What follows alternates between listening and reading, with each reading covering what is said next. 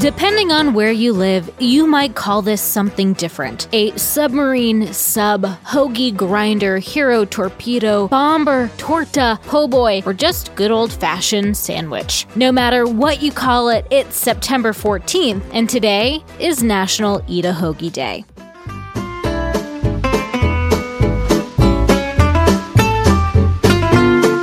Welcome to Taco Cast Podcast. Every day is a holiday. No, really, it is. Did you know that literally every day is a holiday? I don't know about you, but I love having a reason to celebrate every day. Whether it's your favorite foods day or something else totally random, happy holiday to you. The sandwich is named after John Montagu of the 1700s, who was the fourth Earl of Sandwich and started a craze that is still one today for eating beef between two slices of toast A hoagie is technically a little different than any old sandwich. A sandwich can be made out of any type of bread, but technically speaking, a hoagie, sub, or whatever you like, is made out of a longer Italian or French bread rolls. So a hoagie is a sandwich, but a sandwich might not necessarily be a hoagie. Now that we've got that out of the way, origins of the hoagie are a bit unclear. The history of hoagies reportedly dates back to the World War I era, with two possible creators. The first suggests that the credit goes to Al De Palma in Philadelphia, where sandwiches made by the luncheon were popular among Italian immigrants,